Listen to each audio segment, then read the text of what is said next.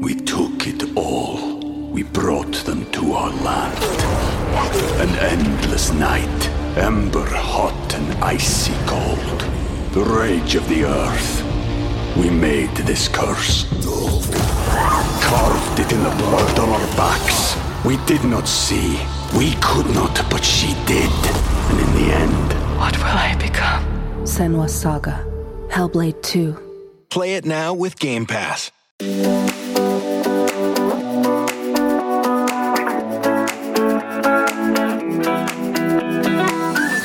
I'm Alice Liveing, best-selling author, personal trainer, and host of Give Me Strength, where we discuss the positives of living a stronger life physically and mentally with the hope to inspire you to do the same.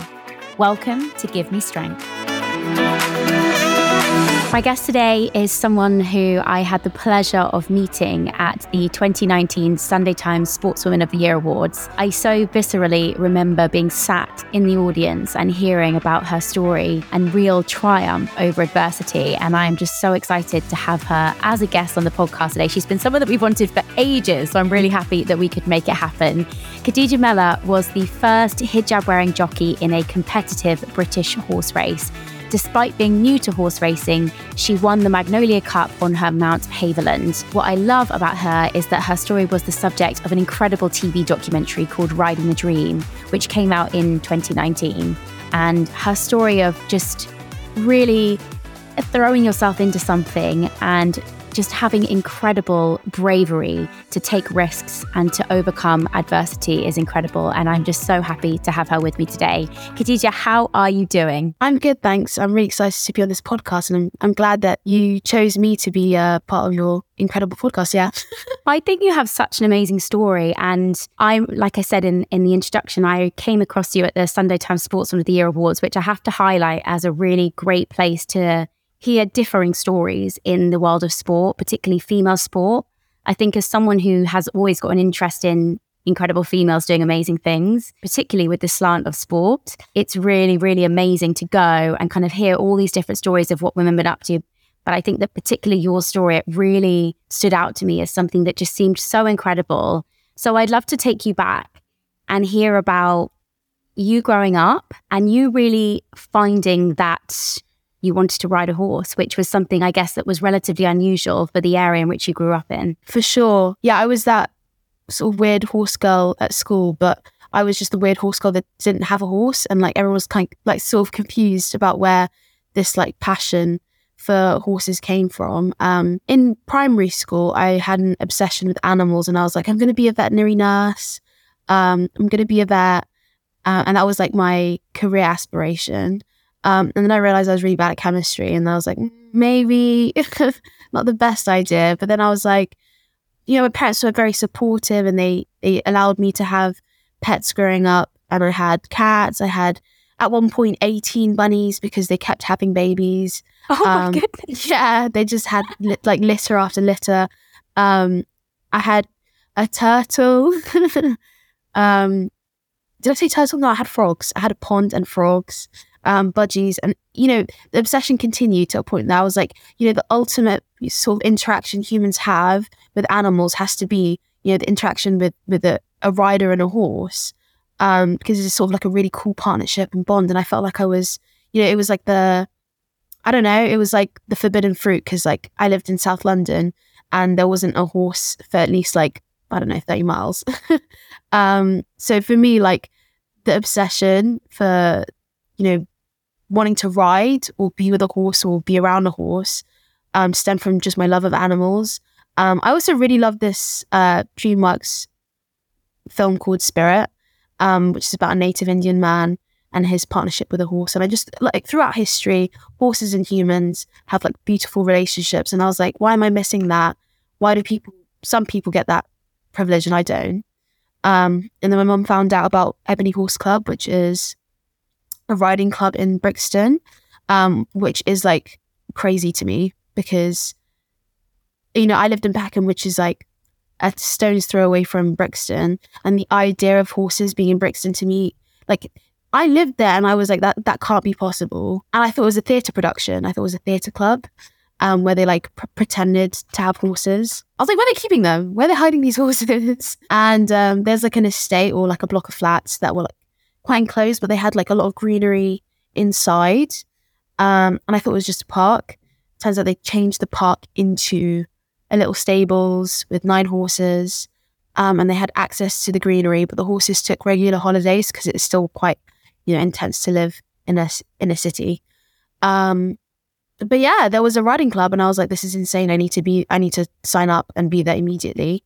Turns out they um they had a catchment area to sort of like benefit the local community, and I was just on the cusp of that catchment area. But my parents were very persistent and managed to get me there two years later.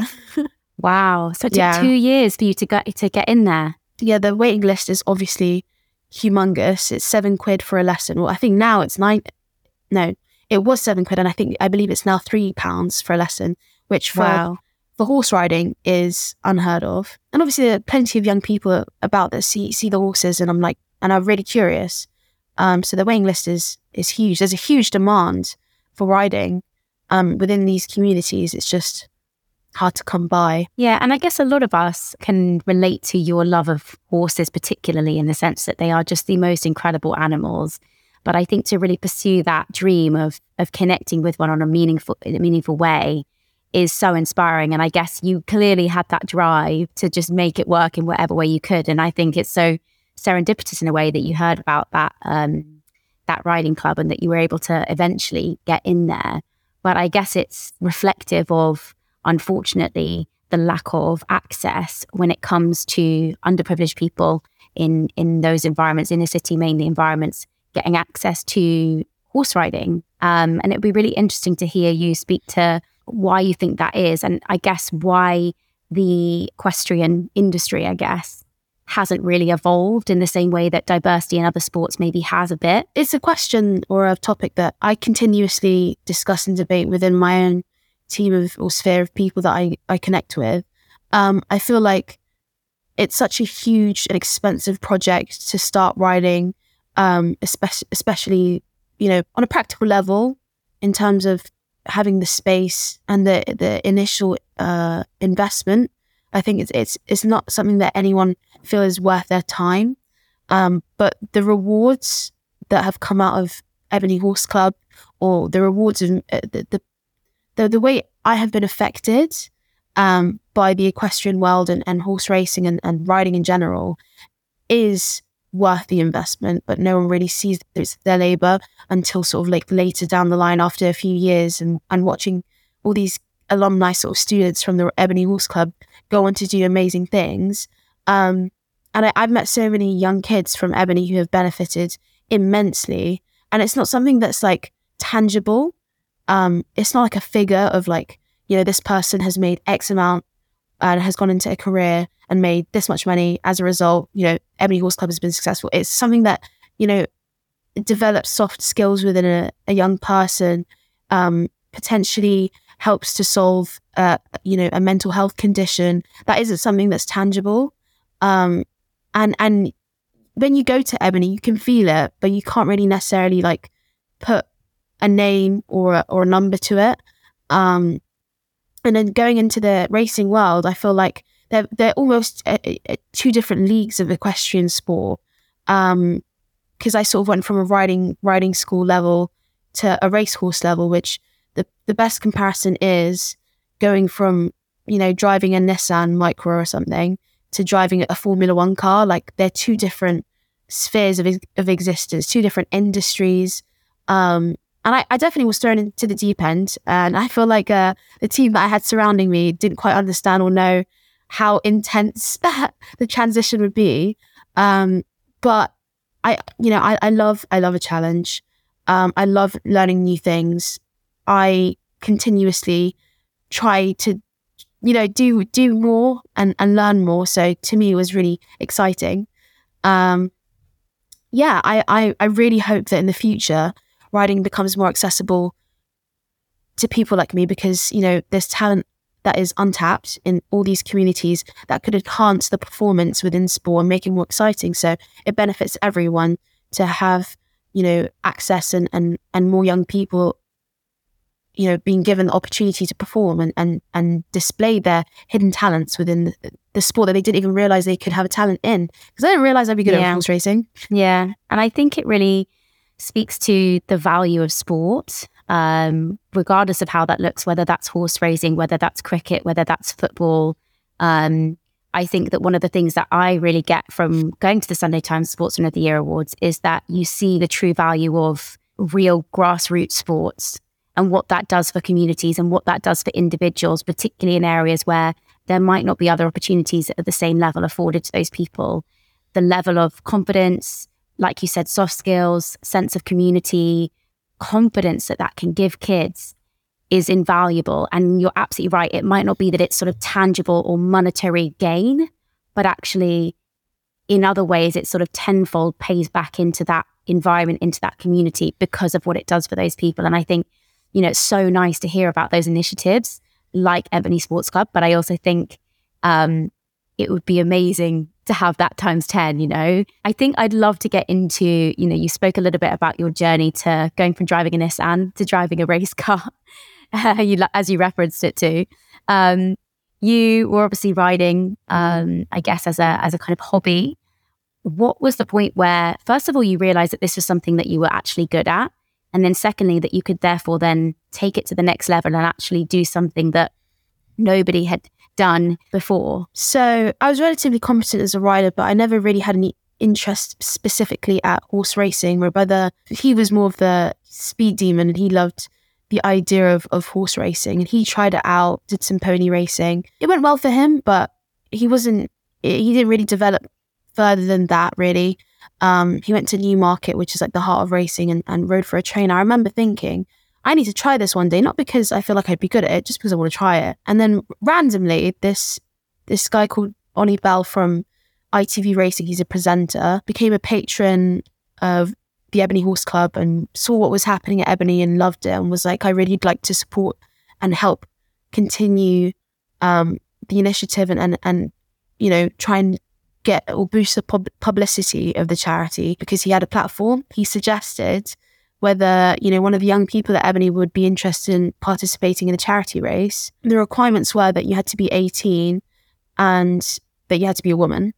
Um, and there were only two individuals at the riding club at the time that were 18 and female. So me and this other girl called Alice, funnily enough, um, Another had to Alice. like scrap it out. I'm joking. We did scrap it out. She basically uh, wasn't too keen on the idea. I, I don't. I think they they offered the training to me and her, and I just picked it up a lot quicker. And they decided to continue my training, and I ended up doing my first assessment and failing it miserably because I was so underprepared.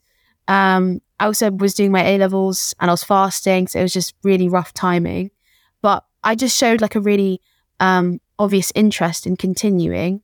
Um, and and Oli Bell and and the team around me were really supportive despite me, despite me failing. They were like, okay, let's let's give you a crash course, five week intensive sort of like day to day program where you're going to be riding in the morning, gym sessions, simulator sessions, riding again.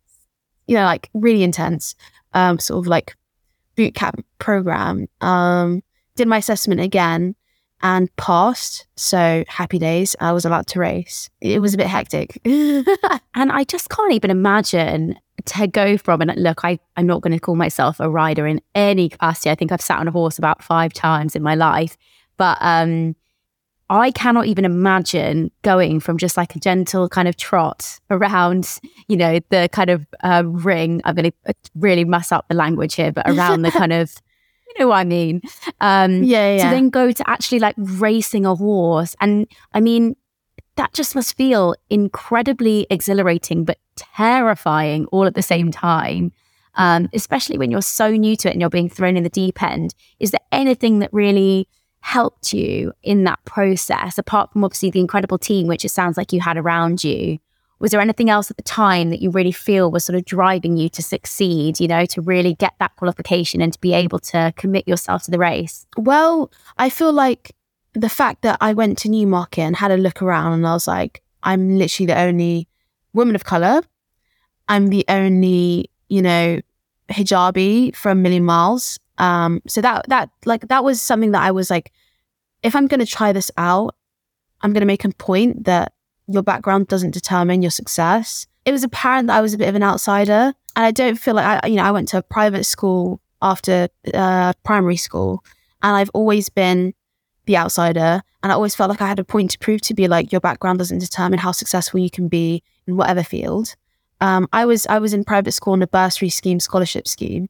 So like it was very obvious that I wasn't the, you know, usual private school student. So I felt like I had to outperform people to really justify my place being there. And my mindset has always been relatively similar. You know, riding at Ebony, we'd go to, you know, horse shows where it was very obvious and apparent we weren't the usual equestrian competitors. I'd be playing polo and everyone else would be like, sort of like, what are they doing here? Um, who are these people? Going into racing, there was that slight sort of like, who is she? What's she doing here? And that sort of fueled my like, no, I'm going to make my space here. I'm going to prove the fact that like I deserve to be here because of my ability and my work ethic and not because of my background or anything else. To a certain extent, had my hand held in terms of my training. However, I could have given up at any point, um, and been like, this isn't for me.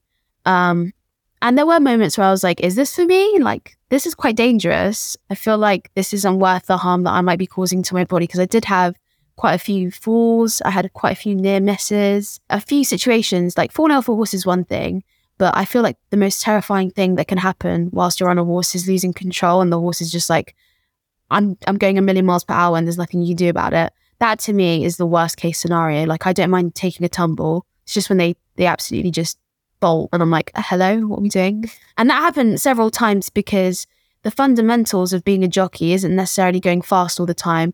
It's actually learning how to understand and control a horse and, and build that partnership. One of the things that helped me the most in terms of my racing journey was finding or being able to connect with certain horses, specifically the horse that I had in my race, um, Haverland.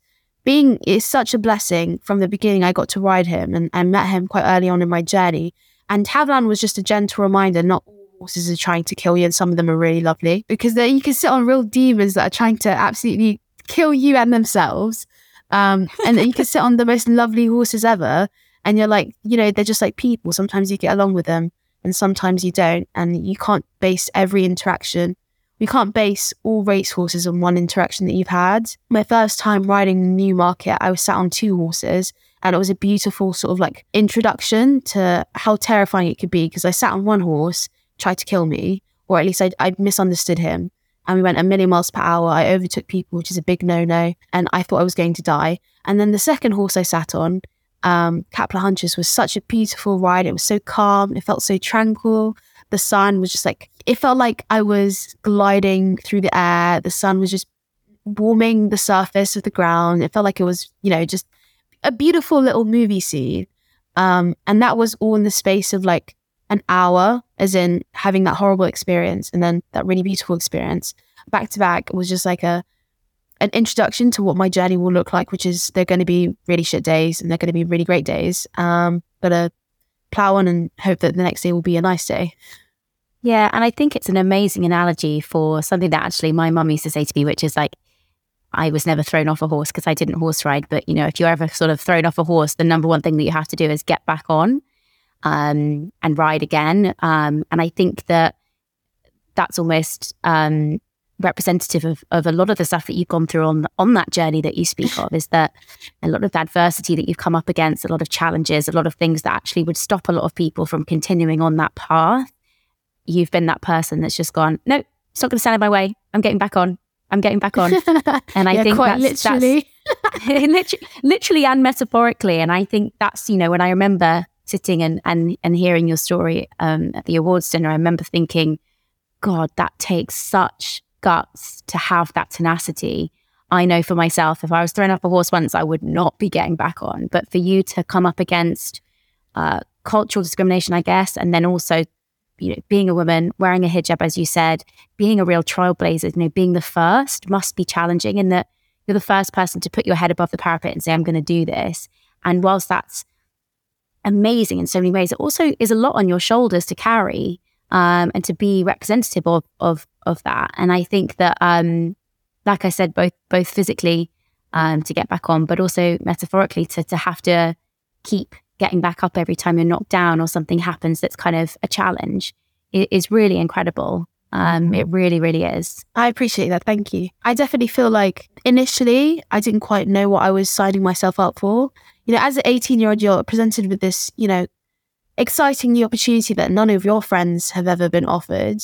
Um, despite going to a private school, it felt like a USP to my existence. Like I, I was like, I'm this unique. I'm going to have this unique experience that my friends, you know, haven't been offered. That anyone I know has never been offered or been part of.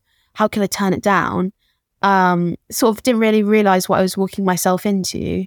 Um, and initially, the training, as I said, was really difficult and I struggled, but I had nothing to prove to anyone apart from just proving to myself that I've, I've given it a go. Um, mm. It to me, the real battle started after I won the race. Um, like initially, you know, it's a challenge. You know, the, the biggest thing for me was racing against these really well established women and feeling like a complete, like genuine outsider. And, and, and that meant that I was the underdog, which is, which is fine. I like being the underdog because then if you come last, you were, you were meant to come last type thing. And if you come first, it's a pleasant surprise and a celebration. However, when I did come first and it was a huge celebration afterwards, having that pressure on myself to continue the performance and prove to anyone that I'm not this token black girl that everyone celebrated. Remember, I only had three months of training before having this race. So I'm in terms of my skill set, it's still quite early days. Um, I don't have that sort of, you know, five year background in racing where, you know, I can quote, you know, all the racehorses that I've won previously. I, I can, I can ride anything with confidence. I still have days where I, I question my own ability. Um, and to walk into an industry that has celebrated me to then, you know, be a representative, I felt for the net, for the lot, for the year after my race, um, I felt really, it was daunting. I felt really out of my depth. Um, and I still feel slightly out of my depth. And I've been very reluctant to continue training and, and performing because I felt like I had I had proven to myself that I I know I know I'm good enough. But now I had all these inquisitive, questioning individuals that have heard my story that want to follow my progress and make sure that I'm also proving to them that I am good enough. Um, and I feel like I'm I'm I don't know I, I definitely overthink it, but I feel like after the win, this pressure to perform definitely felt like it was on my shoulders and the pressure to be an example um, more than anything was what stressed me out the most because when you're the first of anything you set the standard um, and if if i'm a bad standard that's going to mean that all the young people that are coming up behind me or, or, or, or aspiring to be jockeys after me will have to they will have to live up to the expectation I set. Um, and I, I want to set them a great expectation, a, a great bar. I want them to look up to me and make sure that, you know, they don't feel disheartened. But if, if, if I leave an, a negative mark in racing, whether it be a small thing, you know, some, some people in the racing world and in any industry are waiting for you to slip up. And I don't want to ever slip up so these young people ever have a bad sort of like role model because I'm the currently I'm the only role model, and to me that's really stressful. we'll be back after this. We took it all. We brought them to our land. An endless night, ember hot and icy cold. The rage of the earth. We made this curse carved it in the blood on our backs. We did not see. We could not, but she did. And in the end, what will I become? Senua's Saga. Hellblade 2. Play it now with Game Pass. Welcome back to Give Me Strength. And I totally hear that. And I guess that must be, it's a lot on your shoulders. And the first thing I just want to say to you is we all make mistakes in our life. And I think the biggest thing that I would say to you, and look, you have so much ahead of you, and you can decide to carry on racing or you can decide not to, and you can decide to do whatever suits you best. And as much as you can feel the pressure of having to carve that path for the ones that come behind you, you also can't let it stop you from living your life and doing the things that serve you best. And I think that it's something that we see played out across a lot of women in various different top level sports. You know, they might win a win an event or win a race or win, you know, I'm thinking of Emma Raducanu as an example. Um, she won um, you know, and she was on every the front of every paper and she was, you know, in every campaign. And then suddenly when the next wins then didn't come in, it's like, oh, suddenly we're going to turn against her and what now? And why is she not winning? And it's like you just um, are placed on a pedestal and it's a really really mentally and physically exhausting place to be. And i i just want to say that i really sympathize with that with you. Um, and i think that you know i i love everything about your honesty there because it's just so nice to hear you saying that it's a hell of a lot of pressure as much as you're so proud of what you've achieved the pressure that comes alongside that is is immense. Um, I'd love to hear, you know, particularly in this space, who really inspires you. Who are the people that really make you believe that you can do what you want to do? Um, I really love the phrase "you can't be what you can't see," and I think that's why it's so wonderful that you have really done what you've done and carved that path so that people behind you can really follow in your footsteps. Um, but for you, who were the people that you looked up to that made you believe I can achieve this? I, I can never really pinpoint one person of inspiration, but I think as a collective, there are various individuals that I've looked up to throughout my sort of training journey, but also just generally in life. Um, I, think during my racing specifically, I had an individual called Hayley Turner that really sort of egged me on, helped me, and gave me tips, even gave me some of her clothing. She's an amazing jockey. Um, and she helped she helped with my transition because especially she was uh, a jockey from that sort of the racing background and lifestyle, but she also I could socialize with her on a very comfortable level, and I didn't feel like I was an outsider when I was talking to her. Um, and that really helped with the transition into racing, and she really inspired me because she's generally one of the top tier jockeys. Um, and and she was yeah, I'm I'm really glad that I had her in my life at the time. my mum always inspires me because the story of my parents and, and, and how they managed to raise me and my, my siblings and, you know, get to the stage where they have a daughter that has the opportunities to be on the front pages of newspapers and, and has the opportunity to pub- publicize her talent to me is is inspirational. Nez, she's she's currently a Nike ambassador, um, and she is a Muay Thai um, fighter. She's an incredible. To this day, I watch her videos and I'm like, wow, I want to be her.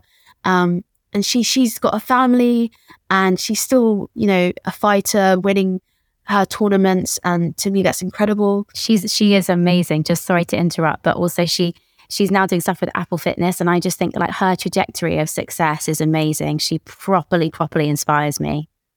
Same. Like I, if there's anyone I sort of want to be in the next 10 years, it's definitely Inez. um, she's just like, she keeps her personality. She's unapologetically a Muslim woman doing her own thing. And, and like, she's just cool with it. I don't know.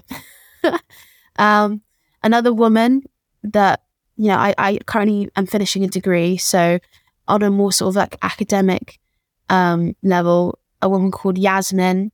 Um, she is an Australian engineer. Um, and she's someone that I looked up to when I was thinking about doing my degree. Um, and I recently watched a show on on Netflix called The Swimmers, um, and the story is based off a true story about an Olympic swimmer who um, was a immigrant who was seeking asylum, and her story is incredible. She went on to win the Olympics um, win gold at the Olympics as a swimmer. Her name is Yasmin Wardini, I believe. There's so many people that have inspired me. I'd love to tap into your parents. I'd love to hear more about them. Like you referenced that they are big inspirations to you, particularly your mum. Can you tell me a little bit about you growing up, what that was like? My parents, um, both are immigrants who came to the country in the 90s. They met in London and got married. And I was the first born in this country. And, you know, my pet, my dad specifically did what he could to provide, you know, with no qualifications really, um, sort of doing physical labor to get by. Um, and he managed finances and saved, well, my mum managed finances and they both saved enough money to make sure that we had a good quality of life. Um, you know, despite being born and raised in Peckham, which isn't necessarily a rich community or area. Um, you know, I still went on holidays and trips to national forests in the UK. They they did exactly, or they did everything they possibly could to make sure that they could extract and utilize the money that they had to make sure that me and my siblings had the best quality of life. Um, you know, they encouraged me to do sports. I did karate for six years. I, I eventually got a black belt and then put that down and started something new and started doing rugby. And then I went to private school and, and did rounders and, you know, did, did rowing. I did a, a regatta at Henley at one point and I thought, what am I doing here? um, and my parents did exactly what they could um, to support me and always, always loved to discuss my ambitions. And, and I'm really, really lucky and grateful because I feel like with, um, certain people that are successful, they like they have like an evil backstory. They're like, I came from the trenches and my family was this, and you know, like they have like some traumatic backstory. And my parents were actually incredibly supportive, and I'm I'm so grateful. And I, I feel like reminding people um, that you know being a good parent has a huge effect on how a kid a kid turns out. Oh my god, huge! And actually, that's just what I was going to feed back to you. Is what I'm hearing there is like exactly how, you know, God willing, that is how I'd parent is I just want my child to know that they can do and be anything that they want to be.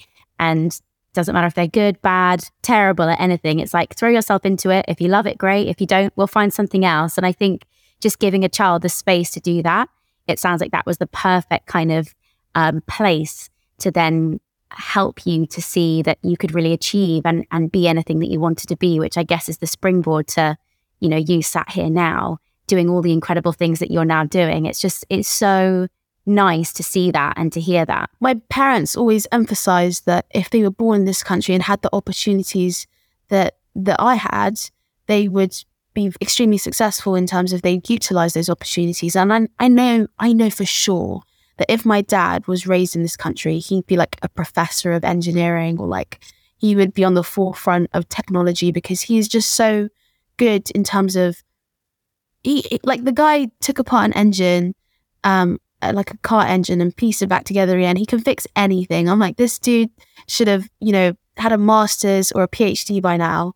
And it it it drives me crazy knowing I think fundamentally knowing that there are so many human beings out there that given the right opportunities and the right support could could do and be amazing things. And that frustrates me that only certain people get the opportunity to display their like success or display their talent or their, you know, have the opportunity to be the best version of themselves. And, you know, watching my mum and my dad struggle despite knowing that they had everything it takes to be the next, I don't know, billionaire with an amazing idea or, you know, to, to start that next successful business, but just didn't have the facilities, the support, the education to do so um, that infuriates me. And, you know, watching my parents, my parents always reiterated that, you know, I have these opportunities. Do not, do not ever let them go to waste. To me, I never let, I never let any opportunity go amiss. Um, and I, I thought to myself, why not? Like, you never know what's on the next, you know, even if you open the wrong door, at least you opened it. And most of the doors that I've, I've opened have led me to network with some interesting and really intriguing people. And and most doors that I've opened have opened more doors. So to me, like it's always a beneficial move to just take opportunities and see where they go and just be friendly and, and, and socialize. Like I think a lot of young people sell themselves short by not being open and, and socializing and, and getting to know, you know, people that they wouldn't have necessarily got to know in, in, in initially. Um, I feel like in the racing industry, it's very easy to just be very shut off because it is quite difficult to start a conversation with certain people that have never understood you or your background, your community, or your culture. Um, but I feel like once that ball, you know, gets rolling and you have that initial hello, how are you? Tell me about yourself. Once once you first have that initial conversation, that the, the rest of it is so beautiful because learning about other people's cultures and backgrounds is like a really enriching thing to do and to have and I feel like the more you know about people, the less ignorance there is and the less likelihood of hatred. Um, you can't be, you can't hate a friend or you can't hate someone that you've spoken to because, you know, you get, you build that connection with them it's a lot diff- it's a lot more difficult to you know have discrimination towards someone that you've known for a while. Um, so I feel like the more interconnections that happen between people from different cultures and backgrounds, the less negativity there'll be in the world. So like I always encourage people to just socialize and network when they can, um, no matter where you're from. And I feel like being part of the racing world has been a huge, like, re- sort of it reaffirmed my belief because, you know, on the outside looking in, I walked into the racing world and I was like, they're to all hate me and they're to think I'm weird, um, and they're to want me to go away. And then I spoke to certain people in racing, they've been really accepting and, and encouraging. Um, and a lot of people have, you know, put me on this pedestal and, and wanted to carry me further and further. Um, and they're just waiting for me to race again so they can continue celebrating me. However, I think I stand in, in my own way to a certain extent in terms of my my uh, overthinking. But hopefully, when this degree is done as well, because I'm using that as an excuse, um, by uh, by May, hopefully I'll be back in the saddle. Well, I'm, I am in the saddle, but I'll be back in the saddle more often and, and train more regularly so I can take another license out and maybe do some jump racing. Who knows? So, talk to me about future plans, and I want to hear it all. So, the degree you're currently studying is mechanical engineering. Wow! and how are you finding it? Um, thoroughly difficult. um, if I'm completely honest, I would have dropped out in second year if I wasn't stubborn. Wow, that's so interesting. And why was that? Um, during lockdown, as I said, I went from being put in this incredible limelight position where I was been thrown these incredible opportunities, um, alternative sort of like paths to life. Like, wow, I, I definitely feel like in second year, I could have definitely taken a different angle in terms of my career and I'd be making some money right now instead of being, I don't know, 50K in student debt. Um, but I was like, you know what? I made this decision. I want to be in, I want to have this engineering degree. I said that to myself since I was quite young. I love physics. I love applying physics and maths in real life situations. Um, that translates to being an engineer. And I said to myself, I'm making, I'm going to get this engineering degree, despite my math teacher saying you probably wouldn't ever do that. But sure. Anyway, so it may be a little bit out of spite. Um, but yeah, I also definitely wanted to live my dad's dream a little bit because I really enjoyed, you know, his technical skill and and growing up, he'd be fixing, you know, my most my moped, he'd be fixing the car, and I'd be watching in awe. Um, and I, I really wanted to get this degree. Um, and during second year, as I said, I got I went from a hundred being in the limelight and and living my very best life to you know, lockdown, pandemic, not speaking to anyone, training stopped, you know, my degree stopped. Um, it's all online and I have ADHD. As soon as my attention span, as soon as as soon as something isn't appeasing my attention span to a certain extent, or if I'm not doing anything that's um, interactive, I I sort of like slump really badly. Um, and I feel like the pandemic really had my sort of like coping mechanisms taken away from me. Um, and I really went through my like worst flop era ever. Um, and second year was the worst. and I was like, I hate this degree. I currently I'm not doing any physical activities that are bringing me any joy. Um, I then sort of like resorted to learning how to rollerblades. I just did that in the park, but even that was just like a bit boring after a while. And I was like, I actually hate second year. Um, and it meant that I wasn't paying. I I use sport as a coping mechanism to do well academically. Um, and suddenly, if I, you know, my sport wasn't there, academics all went out the window. And I was like, maybe it's time for me to throw the towel. And then I had a few friends that were like, don't you dare. So shout out to my friends. I'm also hearing from you though that you're not a quitter. I don't have you down as a quitter. It sounds like almost everything that you've turned your hand to, you've you've seen through in some way or another. But I think that it's really good to hear you talk about, I guess, that vulnerable side of not always being a high achiever and not actually always flying through and finding it as easy as possible, you know, having those difficult days and um, struggling, I guess, as many of us do with um, having things that hold us up taken away. Um, and so yeah. I think it's, yeah, it's, it's really inspiring to hear that you, you haven't quit and that you're still there. I'm sure it's had its tough days for sure. Um, but then um, I guess you referenced that racing is also on the cards on your horizon. Can you tell us a little bit more about that? Um, so during my holidays, I'd always be back in the saddle regardless. Um, this is the first year that I've tried to do my studies alongside my training, um, mainly because I'm only doing a few modules this year. Um, but I feel like I definitely have more to prove to the racing world as well as myself because um, after my win, I didn't want it to feel like a one off. Um, I want to prove to myself that my ability is is is something that I can continue growing. Um, and you know, three months to a race and winning is a huge achievement. But what if I did a year of training? What then? Like, would I be winning more? Like, I want to explore that side at least before I'm old and you know crippled and I can't do much. Whilst I'm fitting, whilst I'm fit and young, why not? Um, and yeah, I'd like to get another license as an amateur um, and do a few more races, try out maybe jump racing, and then continue uh, building the Riding a Dream Academy that um, Naomi Lawson and Oli Bell started alongside me a year or two years ago now. Um, during lockdown, we created this initiative to sort of like bring young people from different urban communities um, and facilitate a uh, a course for them to introduce sort of an, an introduction course to get them involved and interested in, in horse in horse racing. So doing exactly what I didn't have, uh, but on a larger scale, um, and sort of like finding these young people that are interested in, and giving them a pathway because my brother, although he was introduced to racing, he wasn't given much of a pathway and he had to sort of like elbow his way through into the racing world and they weren't very forgiving with him and a few others of my I have a few other friends that don't necessarily have the support that I had um, and they've had to elbow their way through the racing world and were not welcomed as, as much as I did um, and it's sort of like making sure that those stories don't happen because you know my brother was talented these friends that I'm referring to are, extremely ta- talented and have the work ethic.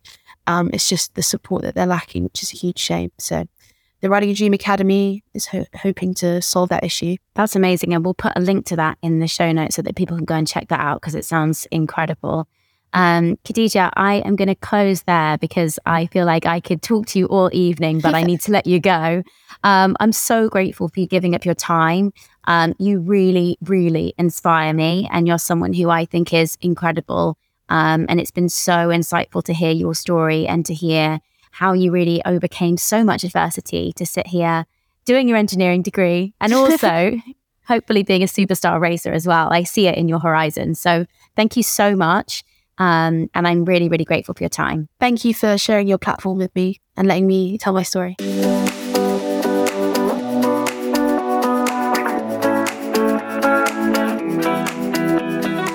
You so much for listening. I really hope you enjoyed that episode. I would love it if you could take some time to rate, review, and follow the podcast as it really helps others to find it. We have a new episode dropping each week, so this will also ensure you don't miss out.